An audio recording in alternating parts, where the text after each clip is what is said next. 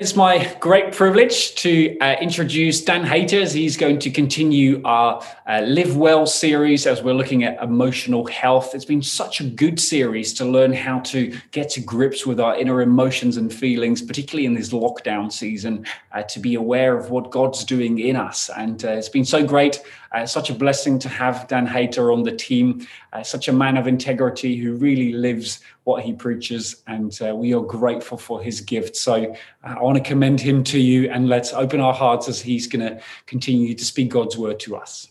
Well, good morning. It's great to be with you. I'd like to start by asking you to think of something that you cannot do in a hurry. Try and think of something that's not really possible to do in a hurry. We're in a teaching series at the moment as a church called Live Well Emotionally Healthy Spirituality, and it's based on a book by Pete Scazzero. And we've been looking at the idea that it's impossible to become spiritually mature without becoming emotionally mature. And we've been looking at a number of different topics that help us to explore that. And you can listen to them on the podcast if you want to catch up. I'd encourage you to. But today we are looking at the topic of slow down to love well. Slow down to love well. And I wonder what activities you thought of that are really difficult to do when you're in a hurry. One that I could think of was brain surgery. I think if you tried to do brain surgery in a hurry and you cut loads of corners, you could end up with catastrophic consequences. And uh, the point that I want to make today is that the same is true when it comes to our relationship with God and with others. Or put another way, if you don't slow down in your walk with God, if, you don't, if we don't learn to slow down, we will struggle to grow in loving God and in loving others the way that we would like to. But we've got a challenge right at the outset because the world that we live in does not like slow. We don't like that word. We don't like products that slow our work down are not very popular. We want products that are efficient. We want productivity. And what's happening as a result is everything is going at 100 miles an hour very often. Now, whether that's your work life, whether that's just having a, a, phone in your pocket where you can access any information within seconds that's buzzing constantly, I even find it my mind. I'm not a massive overworker. That's not really the way that I'm wired, but I find my mind just operates at 100 miles an hour and I end up finding myself losing patience and becoming frustrated and finding that in my soul there's a hurriedness. And very often it's because we are sucked into the way that the world is working. But I think we'd all recognize that when it comes to relationships, we can't hurry. So, my marriage with Bex, we cannot hurry our relationship. We can't say, well, Bex, I've got, we've got two hours as a date night tomorrow. Can we do that in 10 minutes and try and be a bit more efficient? We'd all laugh. We'd say, that's not possible. You can't do relationships efficiently. But I'd like to suggest that when we allow the hurry of life to influence the way that we relate to God and to others, we end up in trouble because it impacts us. And I want us to be convinced today that hurrying in our relationship with God and with others is something that we want to try and kill. I want to kill that in my own life, and I want to convince you from Scripture that this is something that is profound. This is not just a psychology thing, that this is something that is biblical. So we're going to turn to the Word of God now, and we're going to read John chapter 15, verses 1 to 11. So let's read the word of God together. John chapter 15, verses 1 to 11. I am the true vine. This is Jesus speaking. I am the true vine, and my Father is the gardener. He cuts off every branch in me that bears no fruit, while every branch that does bear fruit, he prunes, so that it will be even more fruitful. You are already clean because of the word I have spoken to you. Remain in me, as I also remain in you. No branch can bear fruit by itself. It must remain in the vine. Neither can you bear fruit unless you remain in me. I am the vine, you are the branches. If you remain in me and I in you, you will bear much fruit. Apart from me, you can do nothing. If you do not remain in me, you are like a branch that is thrown away and withers. Such branches are picked up, thrown into the fire, and burned. If you remain in me and my words remain in you, ask whatever you wish, and it will be done for you. This is to my Father's glory, that you bear much fruit, showing yourselves to be my disciples. As the Father has loved me, so have I loved you. Now remain in my love. If you keep my commands, you will remain in my love, just as I have kept my Father's commands and remain in his love. I have told you this so that my joy may be in you and that your joy may be complete. This is the word of God. Jesus, in this passage, compares us to this, to a branch. He says, You are the branches, I am the vine. And you might think, Jesus, come on, can you, can you be a bit more inspiring than compare us to a branch? Why not compare us to a racehorse or a, a chariot or a, a jet, which obviously didn't exist in those days, but why not something a bit faster, a bit more inspiring than a branch? Branches don't move much, really, do they? They kind of just stay there. They just remain, which is interesting. It's a word that appears a lot in this passage. But I think there's a very good reason why Jesus compares us to a branch. And the reason we can read in verse 4 No branch can bear fruit by itself, it must remain in the vine. Neither can you bear fruit unless you remain in me. Jesus is saying this cannot grow fruit because it's not connected to the tree. And in the same way, if you're a follower of Jesus, you cannot bear fruit without remaining connected to Jesus. In other words, you cannot live the kind of life that Jesus wants for us, which is a life of joy, of peace, of f- faithfulness, of patience, of gentleness. We can't live that kind of life, become everything God wants us to be, unless we remain connected to Jesus. And did you notice how many times the word remain appeared in this passage? Remain in me. Remain in me. That's what branches do. They they're not very good at moving, they're very good at remaining. And as Christians, that's what we need to do. And how do we do that? Well, there's a whole number of ways, but there's let's just list a few. Prayer. Spending time in prayer. Rem- remaining in prayer is not actually something that you can do if you're in a hurry. Sure, you can fire the odd prayer to God in a, in a couple of minutes, but to cultivate a lifestyle of prayer takes time allowing yourself to be filled with the Holy Spirit, allowing, to, allowing yourself to hear the words of God spoken over you and affirming His love for you. It takes time. You can't rush that. You can't do that in a rush. Another example would be reading and meditating on Scripture. Let's read verse, verse 7. Let's read that one again. If you remain in me and my words remain in you, Ask whatever you wish, and it will be done for you. If you remain in me and my words remain in you, ask whatever you wish, and it will be done for you.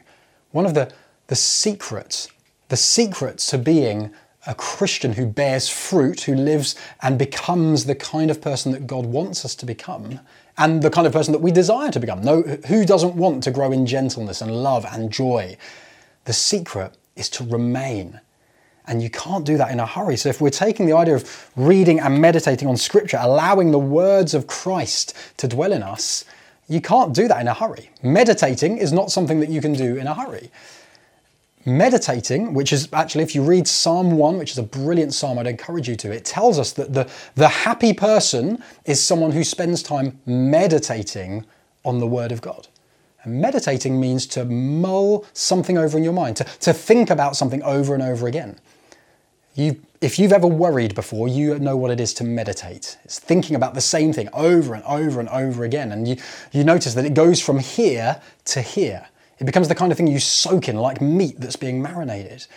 And Psalm 1 and this passage is telling us if we allow the Word of God to soak into us, if we uh, give time to thinking deeply about it, we'll notice that we start living the kinds of lives that Jesus would want us to live. But we can't do that efficiently. You can't do that in a hurry. We can't survive on two to three minutes a day of quick read a verse for the day, uh, tick that off, uh, say my quick prayer, and then go to work and not think about God for the rest of the day. You can't grow. You can't produce fruit as a follower of Jesus on that kind of lifestyle. It takes time, just as it does in any relationship. Just as my marriage with Bex takes time, we can't survive on two or three minutes a day of very quick connection. We need to be like branches that remain connected to Jesus. And that takes sometimes, that will, uh, very often, that will look like freeing up time so that we can slow down, slow our souls down, and connect with Jesus. But before we think practically, how can we do that? I think it's really important to remind ourselves why we do that. Because verse 11 tells us why we remain connected to Jesus. And just, to, just a clue, it's not so that we become really good Christians. If that's our motivation, we are, we are getting it all wrong. Our motivation is this Jesus says, I have told you this so that my joy may be in you and that your joy may be complete. In other words, Jesus is saying, Do you value your happiness? If you value your own happiness, this is the kind of stuff that you will look to do. You will look to remain connected with me because this is what is going to give you the greatest joy. The more you remain connected, the more you stay connected with Jesus, the more joy and the happier you're going to get, which I think anyone would want. And so, actually, we're not doing this to be better Christians. We're doing this so that our walk with God would grow and so that we would grow in joy. And so, the question is how are we doing? How are we doing at that? How are we doing at slowing down and remaining connected to Jesus? And it might just be worth saying at the outset here that for some of us, this will be a real challenge because of circumstances outside of our control. You might be a single mum and you've got a young baby, you've got other kids, and you just think, how am I even meant to think, let alone slow down and set aside time for God? And I just want to say at the outset, God knows what you are going through, and He has so much grace for you. This isn't this isn't about God saying, gosh, look at all those things outside of your control. How dare you? Uh, how dare you have your time filled up with things that are out of your control? That's outrageous. No, no, no. God, God sees and He knows. And there's grace for you in seasons and times where everything is busy and out of your control. God is able to help you to know how to connect with Him, even in those really pressured times where you're able to make the most of those one to two minutes of, of, of, thought time that you might have to be able to connect with Him. But I do think there's something to be said about thinking, what can we do with what is within our control? And I just want to prod us here and allow the Holy Spirit to prod our hearts and to ask the question what are things that are within our control that we may need to say no to in order to be able to grow in slowing down. And I just want to, I, I want to prod us a bit here and prod our hearts because if this really is the most important thing, remaining connected to Jesus, then I think we need to be ruthless at getting rid of things that are going to take us away from Him. One thing could be being really, finding it really difficult to say no. I, I find this myself. I find it so hard to say no. And, the, and I, when I think, why do I find it hard to say no? The bottom line is, I'm concerned about what others think about me. How, how are you with that? Maybe it's work. Maybe you think, well, I need to, I, I know my work hours are nine to five, but I need to do two or three hours of emails every evening in order to be able to get everything done. There's just too much to do in a day. And I suppose I'd, I'd gently ask you, is that actually outside of your control? Do you really need to do that? There's always too much work for one day. That's why we then have another day of work. I just want to prod us, allow the Holy Spirit to challenge us here. Are there things that are we are actually saying yes to that we think are outside of our control, but that actually are within our control? And it may be that there's some decisions to make in terms of I'm going to put my work down when the workday finishes to allow myself to slow down and spend time with Jesus rather than typing away emails every single evening. Might be family commitments. Might be that you think, oh, I just can't say no to these different family commitments. And I think Jesus would want to lovingly say, yes, you can. Family is good. But if family starts controlling us and taking us away from Jesus, we are in serious trouble. And I, I, struggle with this. I struggle with saying no to stuff. So I, I, I want to grow in this. I want to be able to grow in saying, I am going to be ruthless at trying to eliminate stuff that is going to take me away from Jesus. Stuff that actually is not worth giving my time to, that is going to take me away from Jesus. Are we using our time wisely? This applies to all of us, however much time we have. You might be really busy because of circumstances outside your control. You may have lots of time because maybe you're retired or you're on furlough because of COVID. How are you filling that time? Are you filling it with delighting yourself in Jesus? Are you filling it with remaining connected with Him, meditating on the Word of God, memorizing Scripture, praying, allowing yourself to receive His love? Or are you spending the whole of it scrolling social media, Twitter. This is my Achilles heel. Scrolling on Twitter, looking at different links, looking at stuff that's often good, but that's taking me away from connecting with Jesus. Wasting time on Netflix. What do your evenings look like? Are they full of watching Netflix or BBC iPlayer? Or is there a healthy rhythm of slowing down and allowing yourself to connect with Jesus? Phones. Oh gosh. Smartphones. They can be the most distracting thing. I, I, I, this, this is another one. I've got lots of Achilles heels. This is another one. Just this thing in my pocket that is constantly demanding my attention. It's spiritual warfare.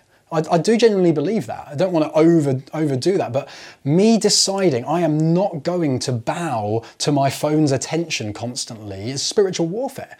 And in fact, I'm trying to get into the, the habit of putting my phone upstairs in the evenings when I don't need it anymore, if we haven't got a meeting or something, so that actually I can learn to see what that does to my soul and to slow down and to connect with Jesus. You see, there are, we very often have to say no to things in order for us to say yes to Jesus. And it might just be worth spending some time this week thinking, what can I say no to in order to say yes to Jesus? Let's take small steps, but let's, let's be willing to say no to things so that we can say yes to Jesus. And remember that as we do that, this isn't about becoming better Christian. This is about increasing our joy in God and becoming branches that produce fruit. And that's what happens. When we connect with Jesus, we bear fruit. Galatians 5, verses 22 to 23 says this The fruit of the Spirit is love, joy, peace, forbearance, kindness, goodness, faithfulness, gentleness, and self control. Love, joy, peace, forbearance, kindness, goodness, faithfulness, gentleness, self control. These are the kind of things that grow in our lives when we remain connected to Jesus. Isn't that the kind of person that you want to be? I don't, I don't know anyone who wouldn't want to grow in those areas. Isn't that the kind of church that we want to be? The kind of church that is becoming more loving, more kind, more patient, more faithful. And this impacts the way we relate to others. Obviously, slowing down generally means you've got more time to give to others, to hear, to not misunderstand them. But actually, as we slow down specifically to connect with Jesus, we'll find that actually we grow in these things that help us to connect with others more helpfully as well. Let's be that kind of church. But as we wrap up, let's remember Jesus is not just a good teacher in telling us to do this, he is also our ultimate example. Jesus was never hurried by other people. He was always more concerned about connecting with the Father than he was about doing what people wanted him to do. And he'd often go away and spend time in prayer, even at a moment where lots of people were demanding for his time and attention. Jesus prioritized his connection with the Father, and as a result, he submitted to the will of the Father and went to the cross. Now, the cross doesn't look efficient. The cross doesn't look efficient. The Son of God dying on a cross does not look efficient. But I tell you what, it was immensely fruitful. It was so fruitful. The, and you know what fruit the cross produced? It produced you and me knowing Jesus and knowing God. If Jesus hadn't gone to the cross to pay the penalty for our sins, if he hadn't submitted to the Father because of his unrushed connection with him, we would not be here today. And we would be facing an eternity of judgment instead of an eternity of, of life with Jesus. And so let's remember Jesus is our great example, and He's also the one who makes a way for us to be able to experience life in connection with God.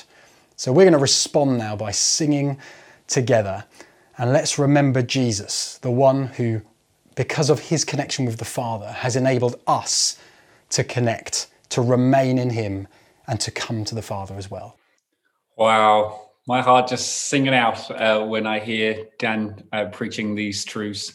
Thank you so much, Dan, for bringing that word to us. I thought that was so full of wisdom, gentleness, uh, reality, and uh, um, wow, just huge amount of encouragement. So let's let's take it in and let's draw close.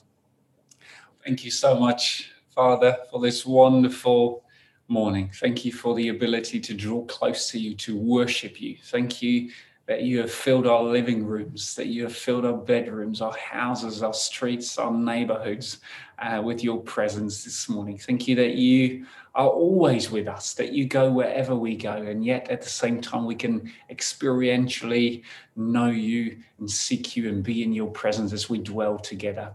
Lord, we thank you for your grace. We pray that you will be with us as we lead into this week. Lord, we pray that you go before us, that we will take uh, the words that Dan's spoken to carve out time to be with you for that, not to just be a Sunday experience, to be uh, something we continue to live in every day in wonderful relationship, deep relationship with you.